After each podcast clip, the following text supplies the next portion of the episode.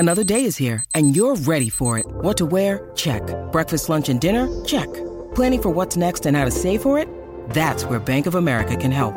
For your financial to-dos, Bank of America has experts ready to help get you closer to your goals.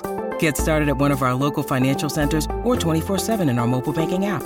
Find a location near you at bankofamerica.com/talktous. What would you like the power to do? Mobile banking requires downloading the app and is only available for select devices. Message and data rates may apply. Bank of America N.A., member FDIC.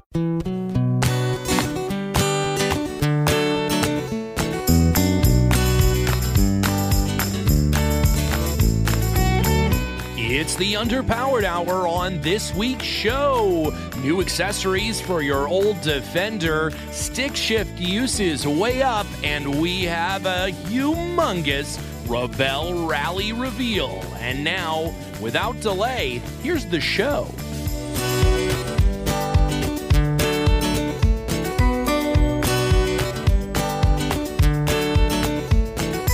Welcome to the Underpowered Hour. I'm Steve Barris, mild-mannered television executive by day and Land Rover collector by night. You can find out more about our cars and what we're working on at BarrisCollection.com or follow us on Instagram at the Barris Collection. I'm joined, as always, by my good friend, Ike Goss. Thank you to everyone joining us today. I'm the independent wiper motor to Stevens moisture sensing wipers. I am the obscured vision of podcasting, Ike Goss.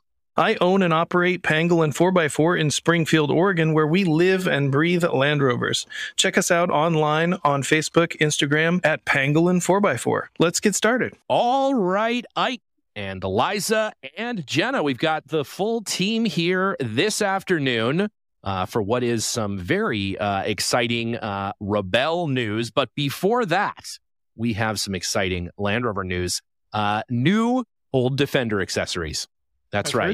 I've heard this. New shit for your old Defender from none other than the Land Rover Classics division, where they have partnered with a couple of different manufacturers to create a rooftop tent with a Land Rover logo on it. Tent box. And they've got some plywood boxes that slide out of the back of your car. Some pretty nice stuff. So it's kind of cool. It's a neat. Yeah. Tent box is a nice one.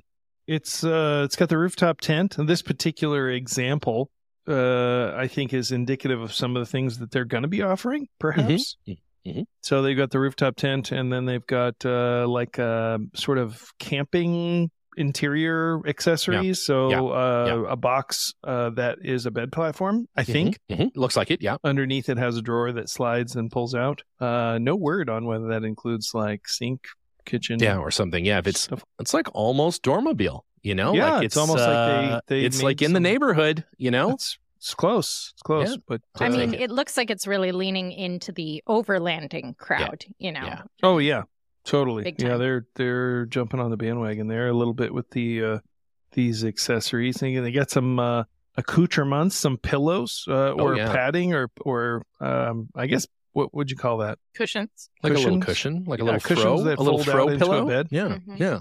It's those. It's like those things that everybody has on their bed that you take off the bed before you go to sleep, and you like put in another room or somewhere because you don't coverlet. They're strictly for decoration. What's the largest number of pillows that you've ever seen on a bed? That would be my bed, side of the bed. Yeah, and my side of the bed has no fewer than 4 to 5 pillows on it at all times, and that's not decorative. That's the functional pillows utility that I need to sleep. You build, and then there's another there? 5 to 10 decorative pillows on our bed at any given time. Those are just my pillows. 45 minutes to get into bed to move all the all the pillows and stuff. And Liza went for like the pregnancy nest and never left. You know, right on. If it works for you, I'd say keep it. Just kept. I had one of those pregnancy pillows with Cooper that it was as tall as I was. It was like a big U-shaped loop, and it was as tall as I was. It was 5 feet in height. I couldn't even see her in there. Yeah, it was great. You just go in there. We called it Jerome. It was like a third person in the bed. So now you can get a Land Rover version of this stuff. Yeah, exactly. Pregnancy pillow. Yeah, no, it's going to be perfect. You know, I think the most elaborate one I've seen, it had pillows all the way from the head all the way down. Like you couldn't even sit on a bed. There was so many pillows. That sounds great. All the way down. That sounds great. Yeah, like it was infected with pillows or something. Yeah, it's great. Yeah, just get a sunken living room and just throw them in there. Oh yeah, like a wrestling pit. Yeah. Wrestling pit.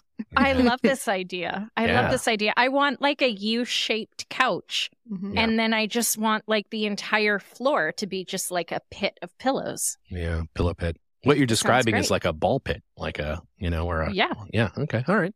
Ball pit for the living room. Speaking of ball pit for the living room, stick shift use is up for the first year. It's been on constant decline. You know, do you think it's the new vinyl? Is stick shift the next retro thing that everybody's going to want back? It seems like the youths are buying the manual transmission cars. Sales of manual transmission cars are increasing, both used and new cars.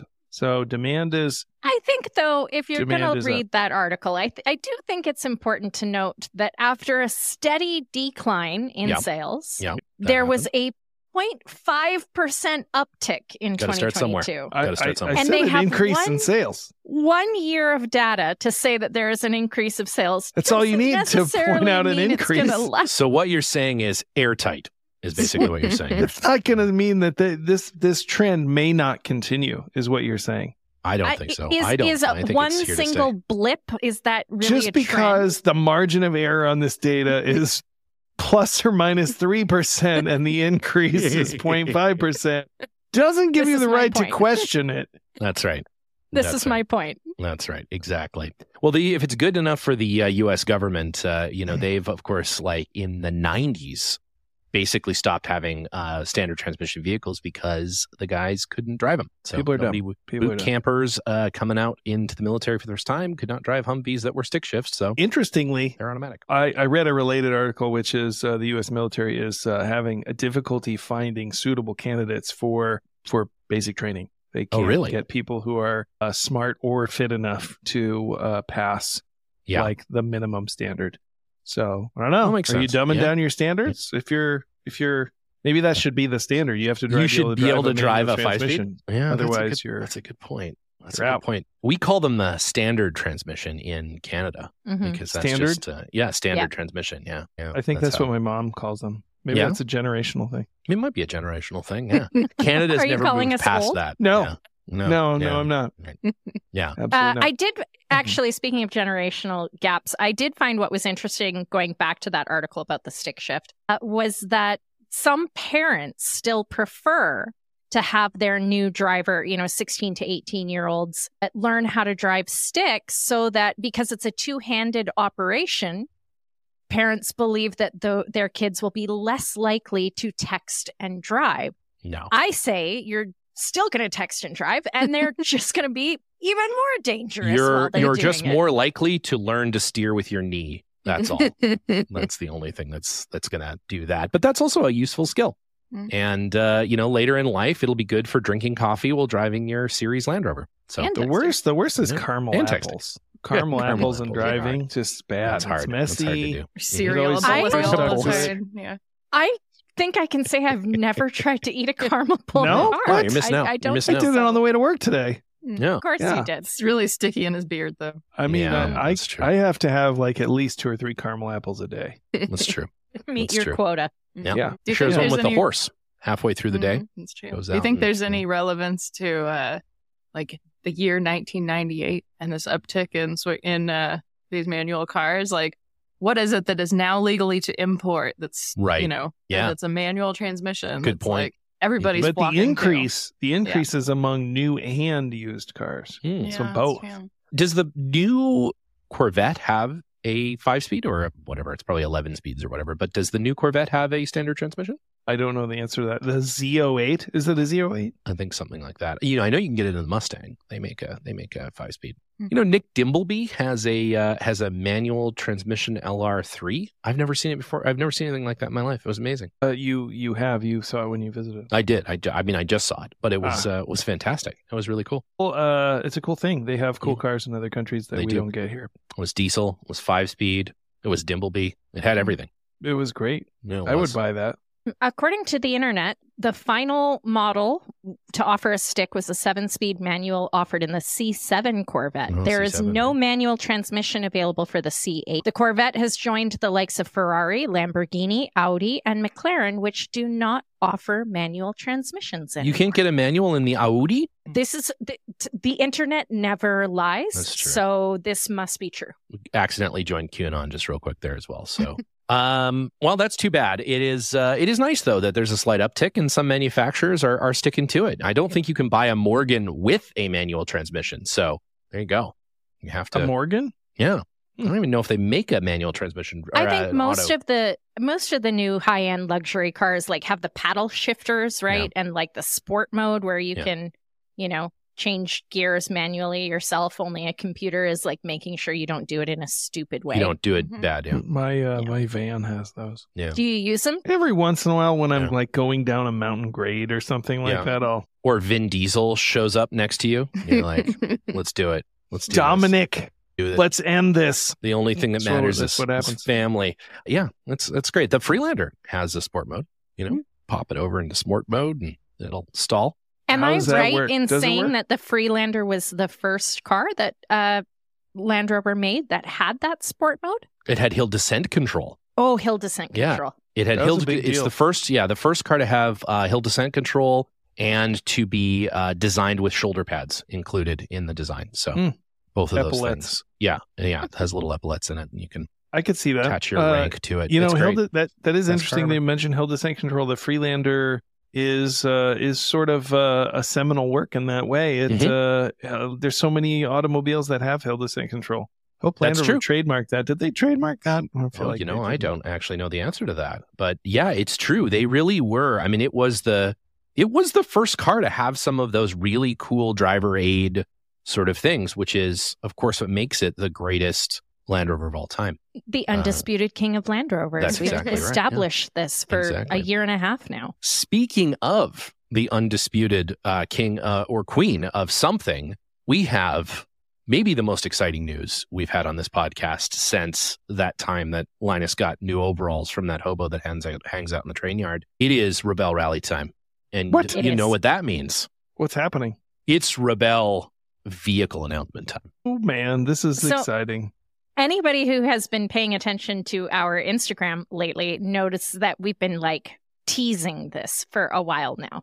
And we made it very, very clear a couple weeks ago that sadly, we are not driving the 90 this year. Oh, our NAS 90 V8. It's true. Not doing it. The Dream Machine is not coming back this year. It was so cute.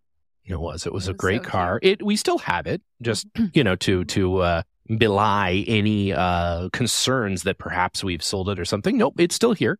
It's safely tucked away downstairs. But this year, something quite different, nearly a polar opposite, in fact. We've swung that pendulum far in the other direction, let's put it that way. Yes. Jenna is going to be driving our vehicle this year. Jenna, do you want to tell us what we are driving? I mean, I can certainly drop some more hints here. And a 1992 Ford Taurus station wagon. Wrong. Yes. Is it an SHO? It has been LS swapped, so it's going to be great. Yes. This is not the Gambler 500. This is an actual, real, serious thing. Event. Oh, yeah, you're right. It's a real modern vehicle, let's say. Okay. I'm going to just describe some of the features of it. Okay. And work our way up here. So, would you say it's modern luxury? Ooh. I would say it is. It is modern luxury, in fact. Mm-hmm. I would concur with that. We greatly benefited from some of that modern luxury recently when we were out in the dunes. Yes. Testing. How high was it out there? It was like 104. Oh, my God. And I was cold. I was actually cold inside of the car a couple of times. What? Which has never happened to Jenna in a Land Rover ever in history. So we were in the desert. It was 104. We were in the dunes. Mm-hmm. And I was cold. So that's hit number one. Okay. Hit number two is that I was cold not only from the like glorious and I don't know blustery maybe air conditioning coming out of the dash lots of volume, effortless air producing talent of this vehicle. Does air have a pleasant smell? It is very well filtered. It has a very new car smell. Yeah. Oh, interesting. But it also has an onboard purification system which you can actively monitor and see little orange particles turn into tiny blue particles as they pass through this filtration system. Oh, that's my favorite thing to see from one to the other. Yeah, they're not, you know, you don't see them in real life. You see them on a screen. Oh, right? Well, that's less fun. The car has a screen, and so not only cold air coming from dash, also cold air coming from seat. So these seats are air-conditioned, which is very disconcerting at first, but also lovely. Yeah, I will say. Right. Liza turned it on, and we're like, well, at first we're driving along. She's like, oh, I think this car has air-conditioned seats. And so she turns them on, and we're like, do you feel it? I don't feel it. I'm not sure I feel it. Oh, yeah, I feel it. Oh. And it is very, like, breezy and cool on your warm bits, which is pretty amazing also in the dance. Yeah. Okay. Cold item number 3 is magic. It is inside the armrest. There is a cooler or a fridge. It's a fridge. What? So we will now have cold brews in the middle of the afternoon. Whoa. That hopefully might be our favorite feature of the vehicle. Because we are really debating whether, it seems, I'm going to give another hint. The vehicle is larger than last year's vehicle. So we were like, well, we have room now. We don't want to fill it full of junk and like a bunch of heavy stuff. But also like, would it be nice to have a fridge, you know, maybe a small fridge? And this one has a little fridge built in, which is amazing. Yep. As long as we don't explode the cold brews all over the car like last year. That'll be. That's probably. So Ike, you look like you're ready to take a guess here. No, I just have more questions. This is like I have more questions than answers at this point. But it sounds like there's a little bit more concession to driver comfort this year. You know, last year was pretty grueling, and this you could old, say that noisy, bumpy, hot, breaky Land Rover. So breaky in some ways, not breaky in not breaky in the breaky in the way you don't want it, and not breaky in the way you do. So so you're going to be a little bit more able to focus on the task at hand. It sounds like that's the hope. So so is this vehicle specially prepared in any way for the event? Tell us about that. Thank you for asking that question. Turns out, we are extremely excited to tell you and all of our listeners that this car was specially built for us to our specifications by JLR North America. What? And they JLR? Have given us a brand new Defender 130 to run in this year's event, which is pretty exciting because it's the first time that JLR has gotten involved in the Rebelle Rally. So we will be the first team to ever have that support from them. Wow. That's huge. Wow. Yeah, that's really cool. It's exciting. Super, super stoked to be. And so they've prepared it for the event. Do we know what it is and how it's prepared? Yeah, so it's a Defender 130. It's got the P400 engine in it. So the 6-cylinder. So essentially what they did was they took a car and prepared it very similar to how they're preparing this year's Trek vehicles for Trek 2023. But they really want us to run in the bone stock category. And so for those that don't know, bone stock means that everything on the car, especially anything that could improve the performance of the vehicle, has to be a manufacturer option. It has to be something that you or I could go onto the website and order if we were buying a new Defender. So the only difference between this and some of the Trek cars is that it doesn't have the accessories that Lucky 8 typically builds out for them. It's a pretty killer car. And we put out an announcement sort of video that anybody who wants to can go check it out, see the car, see it driving around, and it's pretty fun. It's pretty cool. It's like Darth Vader's Land Rover. So for those listeners who aren't familiar with how the Trek cars are prepared, what are some of the special features that those get? We've got a factory-installed winch, the Warn winch up on the front with the bumper that goes around it. We've got the front underbody protection added to this vehicle. We've got the raised air intake, that plastic snorkel on the driver's side that you can barely even tell is a snorkel. Mostly for air quality dust, and less for sand, not so much for water. No, but you're going to need that because it's dusty there. So it's much dust. Very dusty. Very, very dusty. They've added the rear mud flaps. They've added the Expedition roof rack to it so that we can carry our traction boards up on the sides, as well as a sixth tire because, you know, you never know if you're going to need it. Yeah, you never know. They put on the side-mounted gear carrier that we all call the spice rack. Yeah, you got to have that. Gonna have this. We do have the spice rack. And they put their factory-installed ladder on the driver's side, which I got to say was a huge hit at our Rebelle training. Oh, I like that ladder so much. The little foldy-out ladder is fantastic. It's cool. It's really neat. Cool. Yeah, I really like it. I've never used it. It looks a little silly, but you're saying it's actually really handy. Yeah, like comes out and then it like deploys. So there's like a two-stage kind of ladder situation. It's all about it's like slowly. A fire escape from your roof rack. Very cool. And so does it have like optional wheels and tires? Is it? So we're using the Goodyear Duratrac tires. And that was really important to Land Rover. And it kind of makes sense. It's what they've done all of their vehicle testing on. So when it comes to their safety standards, when it comes to their capability of the vehicle and how it performs off-road, their testing has been done with these tires as their benchmark.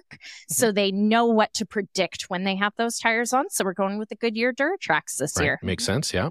Very cool. So is it safe to say a sponsorship? Is that safe to say? Well, I don't know if you know this, Ike, but we're officially influencers now. So they are providing us with free use of this vehicle for a limited time, but actually a pretty long time to go show it off and see what we can do in the Rebelle Rally this year. So you have the vehicle now and you're preparing it.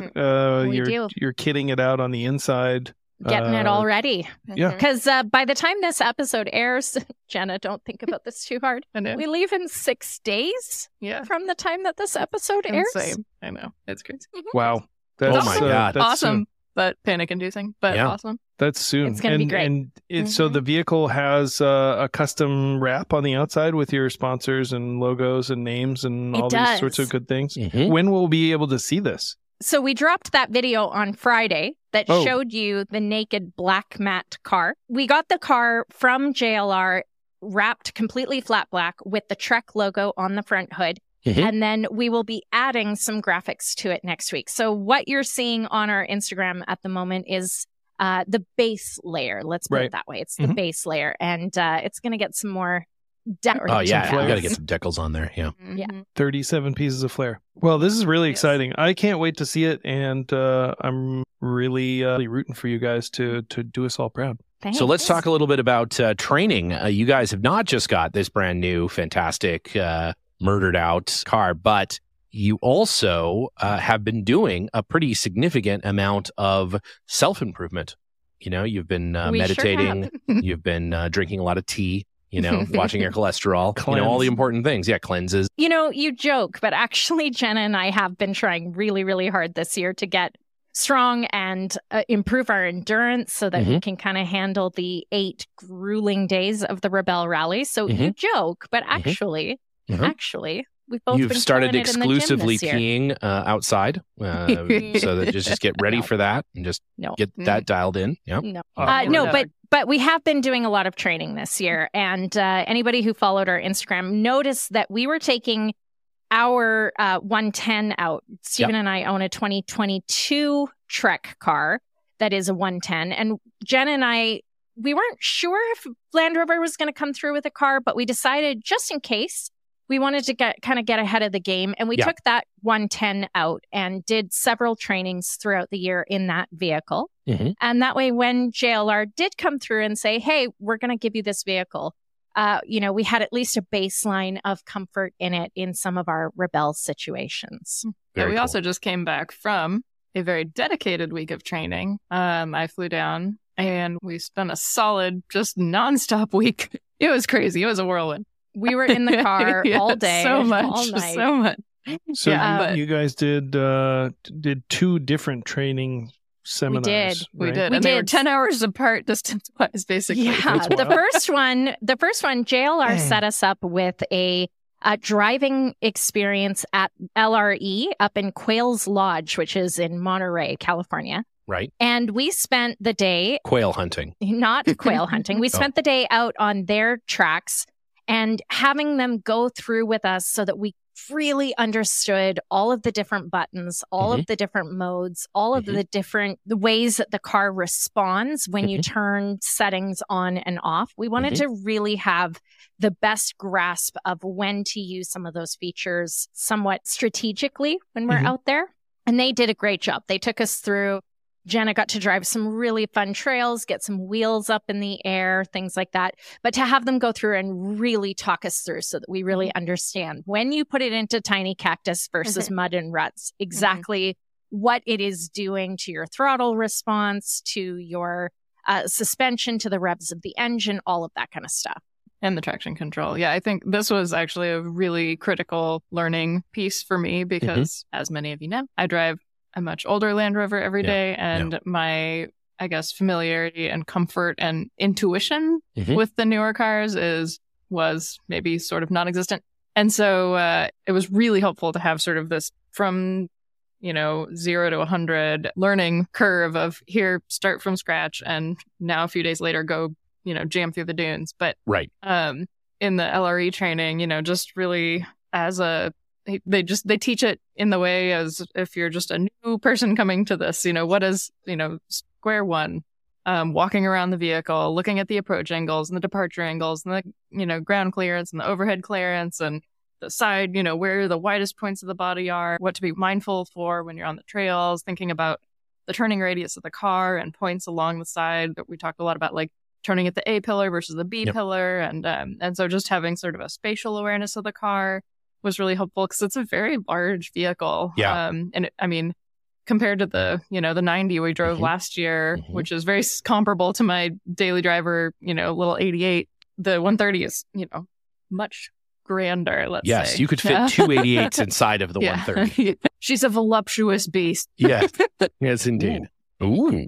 Yeah, so having that, just getting more spatial awareness of the car was really useful. And then, being talked through those settings, like the difference, you know, when you might use the sand or the grass, gravel, snow versus mud and ruts, for example. Like if you're just, you know, your intuition is like, oh, I'm on a gravel road, I guess, or I'm, you know, on a gravel track, maybe I should put it in grass, gravel, snow. And then when you really understand that, well, grass, gravel, snow, it like decreases the throttle response and the traction control so that you're not making kind of quick responding, you know, movements that would cause loss of traction. But mud and ruts has a much more increased throttle response and increased traction control response. And so if we're on a dirt track that has a lot of washes, for example, we actually probably want mud and ruts because I want to be able to let off the gas and have it immediately respond to me slowing down and then being able to sort of tippy-toe my way through the rut and then hit the throttle just at the right moment to get it to pull through the rut and have the traction control kick in, right? Yeah.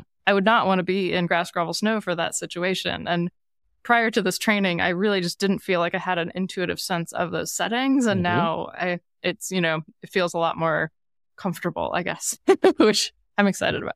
Well, I think I think a lot of owners don't necessarily know all the functions and features and how they work and stuff. So, you know, we should maybe have a follow-up where Jenna describes, like, some of these features and the best time to use them and stuff. When like to use tiny cactus and when to use tiny Christmas tree. I think, though, you know, for anybody who has ever, you know, been part of the Land Rover community for a long time and looks at those new vehicles and thinks, man, there's a lot happening there that I am just not accustomed to. You know, like Jenna said, being able to really, truly understand it helps you make the right choice for you when you're out in the field. Yeah. And I would highly recommend for anybody who can afford it and who's near one, if you can get to a Land Rover experience to have them walk you through it, it's totally worth it. It was a great experience. And I'm super grateful that we had that, because the last time Jenna was in one of these vehicles was my car back in Ridgecrest in June.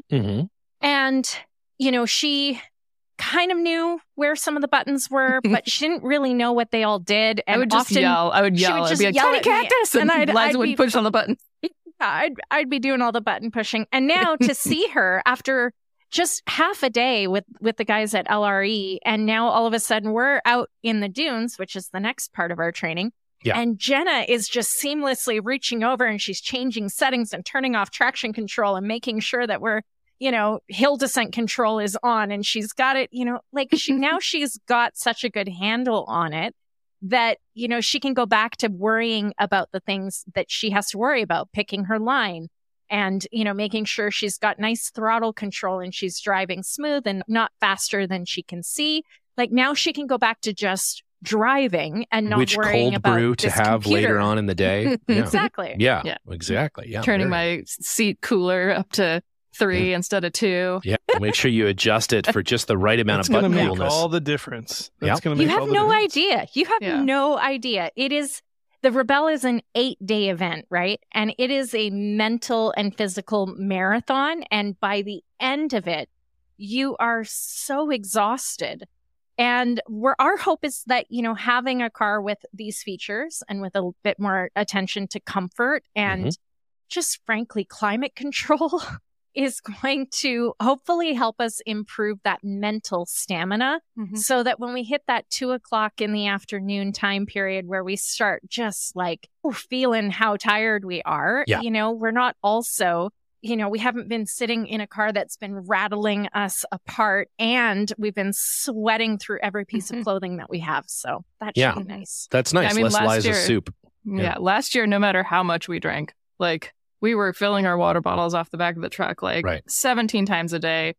I maybe peed like twice during the whole rally. I feel like I was so dehydrated the whole time. Like, I don't know. It's going to be a totally very drastic thing. And we have more power, which is like also going to be a huge game changer. Like, I know I always am like, yeah, we don't need more power. It's fine. But like, it's actually going to be awesome. Like being able to jam on the highway transits, because we do have a few of those, like, you know, the posted speed limit or slightly above, maybe a few miles above. I know. And then on the like on washboardy and like slightly rutted dippy roads where it's not crazy dippy, but where in the, you know, with a an older kind of suspension system, you really have to be more mindful of those little dips and whoops. And this one is just going to kind of glide over, I think, which is going to be a pretty big time saver for us, which it's not necessarily, you know, it's specifically not a race, but time is a very important part of being successful, time management and pacing throughout the day. And so while you're not going crazy fast to, you know, find the checkpoints, it is also important to keep a steady pace in order to get as many checkpoints as possible. And so efficiency. I think this is really I mean, you know, the ability to make up quickly for perhaps a wrong turn or something like that, I think it would be crucial in this particular event. Yeah, 100%. I would point out that one thing that is different from in our truck than it was, or in this truck we're using, compared to one of the Trek vehicles, is that the nav has been disabled. Yes, that's right. Yeah. Steven played around with it today. He said, so what happens if you try to go to the nav screen? And I said, try to find it. Doesn't exist. Yeah. We even asked the computer to take us to the nav thing. And it's like, that command isn't available. Like, it's really gone. I was hoping it would just shock you. Through the seat coolers. Oh, no. Yeah, exactly. No, it's really cool. And no digital compass, no GPS, no anything, but it does have a TerraTrip fitted, which the folks at JLR here in, well, they're in New York, were able to integrate seamlessly into the car. It's really fantastic and sits just nestled right beside the main screen of the car, and you're able to use it's a regular TerraTrip, just like we have on the other Defender on the 90, and that's really cool. It's neat to see like a new car with like that, with these sort of vintage rally things in there, you know, like well, so something that I think we're going to do for our listeners. Last year we did a Instagram live from the start line the night before we left. When we were at the pre-tech inspection. I think we're going to do something similar this year. And by then, the car is fully packed, fully ready to go. It's got all of our stuff in it. My office in the passenger seat will be fully set up. And I think what I'd like to do is take our listeners and viewers through a little tour of that vehicle. Yeah. So we'll make sure that we post some more details as we approach that. But it'll be Wednesday the 11th? Sometime in October. Wednesday the 11th, we'll do a little Instagram live at some point that day, and we'll make sure that we share those details to our social media pages as we get a little bit closer on what time that will be at. And we'll take people on a little tour of all the things that we've done to make that car more user-friendly for the purpose of the rally, and how we've got all our gear stored and everything that you need in order to be off-grid in the desert for 8 days on a navigation rally. Super cool. It's just going to be so cool. And yeah, I can't wait to see what you guys get up to in that new car. Yeah. Hopefully the distributor won't blow up because it doesn't have one, you know, so that will be help. Good. Yeah, that should help. Yeah. You know, I bet you when we said earlier in this episode that we were driving a 130, I bet there were some people at home that went, oh, 130? Why they put them in a 130? Why not a 110? And I will tell you, dear listeners, that for half a second, we probably said the same thing on our end. But I will say that taking that 130 out last week, taking it out to the sand dunes in Glamis and ripping it around, taking it, you know, out on a trail today, Stephen and I took it out for a little bit. I will say that with that P400 engine, I actually think that the power to weight ratio in this 130 is significantly better than our 110 with the P300. And I enjoy driving this 130 more than my 110. So if you're interested in buying a 2021 Trek Defender, low mileage, well cared for. But no, I'm actually really excited about it. We were a little scared that it was going to be heavy in the sand. Yeah. But that motor is plenty powerful to get us out of whatever we get ourselves into. Have you done any practiced recoveries? So we dug ourselves out of the dune. We sure did. But it wasn't because of the weight of the car. It was because I was trying to... I fumbled my button pushing and paused a little too early at the top of a hill and was just a little backwards, and it just got dug in. Just beached. Were you cresting a dune? It was a quick... Yeah, I was cresting a dune, and I was like trying to turn on the hill descent because I didn't have it on, and then I paused just a fraction of a second too early, and we were at a 3-degree back pitch. 1 degree. We were at a 1 degree according to the computer on the screen. And it was just enough. And then I dug in, and then we tried to test out the there's a low traction launch feature, which in this case maybe didn't quite launch us. I dug us in more hole, but it did not take that long to get us out in the with a few max tracks. It was fine. But yeah, this year you guys have no less than 6 traction boards with you, so we do have make 6, a little highway back to wherever you need to go. Yeah, 6. Wow. Yeah, it's true. But I will say it's really fun. In the sand. It is. It's really so fun in the sand. Oh, we were just jamming around. I got like full redemption on this bowl side slope situation that I kind of felt very apprehensive and then chickened out on in the spring when we were out training in the 110. And so then I after some pep talking and some little practice rainbows, I worked my way up to doing the big bowl, maybe you call it the toilet bowl, the big like ring around the bowl on a side slope and really satisfying. This is a dune feature in Glamis. It is. But it was also, it's really cool. That truck did really well. So I'm excited about it. And we did a lot of hill descent control on some very steep dunes. Yep. And it works swimmingly. And I did Google that the hill descent control is a patented feature by Land Rover. Oh, it is. Yes. Though I don't know, I mean, how much you could vary it and then... And the first vehicle to be fitted with this patented feature is a Freelander. The first Freelander. And the best. And the best. Yeah. Mm-hmm. And then it was a peak. That's peak Land Rover right there. It's all been downhill pretty much since the Freelander. So everybody has their point at which, you know. Yeah. They just sort of, you know, I think Dixon was the 1950 Series 1 Land Rover. That's where he was like, oh, no. It's too bad he has a 53. No.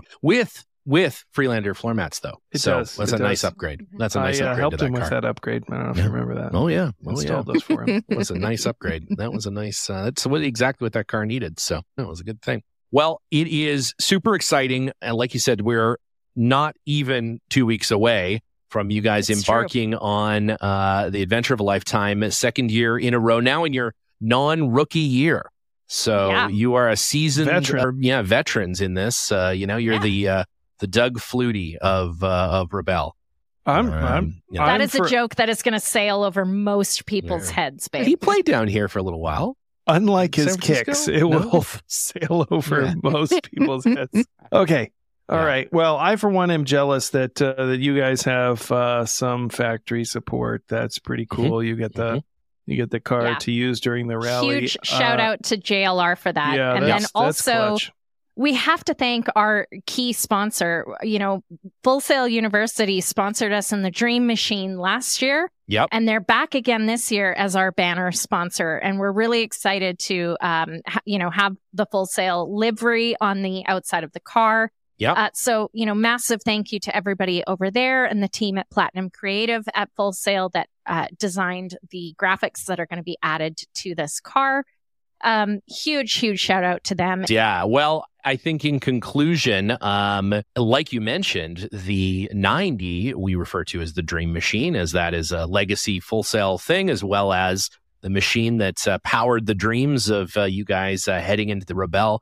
Now in its second year, what are you referring to this one? What's this one's name? We've codenamed it Eclipse because on the very first stage of the Rebelle this year, that'll be on Saturday, October 14th, there happens to be an annular solar eclipse. And based on where we've been in previous years on the Rebelle on day one, I think there's a high likelihood that Emily Miller might have us somewhere in that maybe 90% zone of being able to see 90%. Maybe she's going to take us far enough up into northern Nevada to see it at 100%.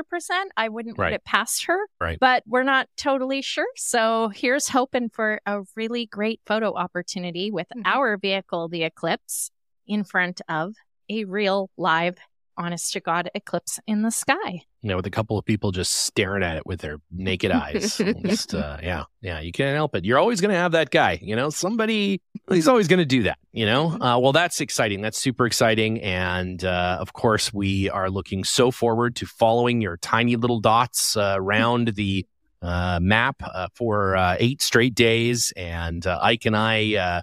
theorizing as to why it is that you've stopped and what's gone on and who's dead. There won't be as much stopping this year. I'm telling you now. It's going to be great, though. It's going to be great. We would get people would be DMing us. There's it was an exciting time. What's happening? Do you know anything?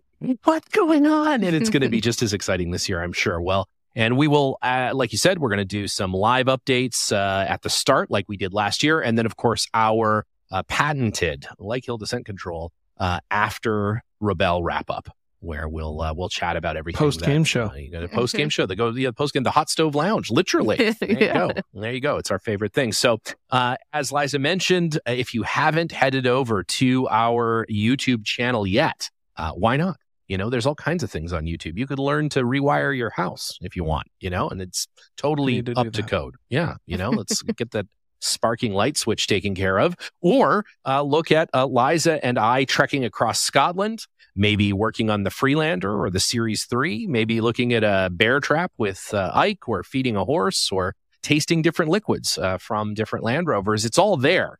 And go check it out. It's free. You might have to watch an ad or something, but I mean, for the most part, it's free. And if you do watch it, we really appreciate you subscribing because, you know, this thing ain't free.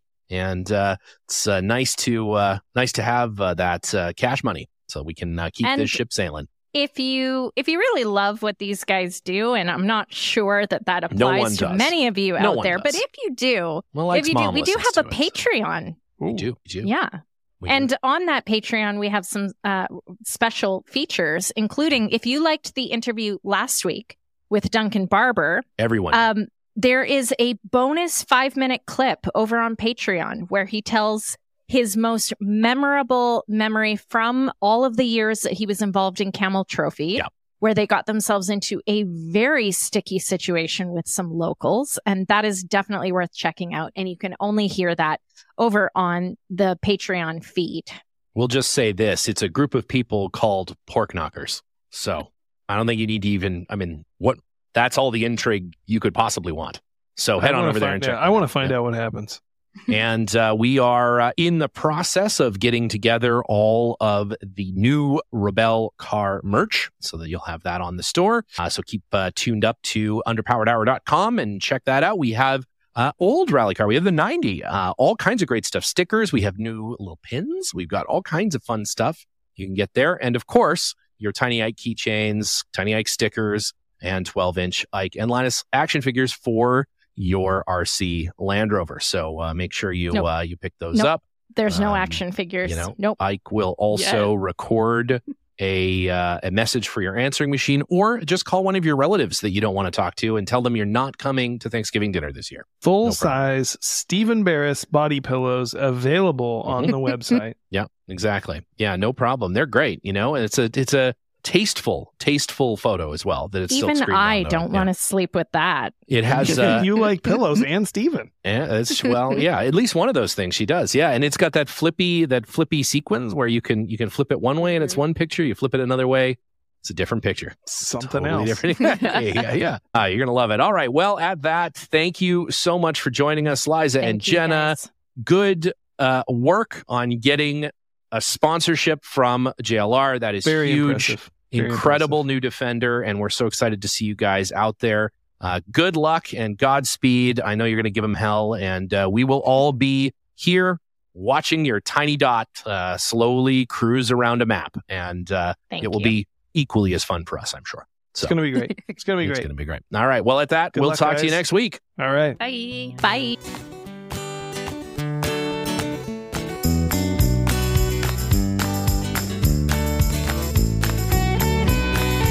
The Underpowered Hour is produced by Liza Barris, Ike Goss, and me, Steve Barris. Pavel Svartov composed and performed our theme music. Consider supporting the show on Patreon, and if you already do, thank you. Your support makes the show possible. For even more, check out our Instagram or Facebook.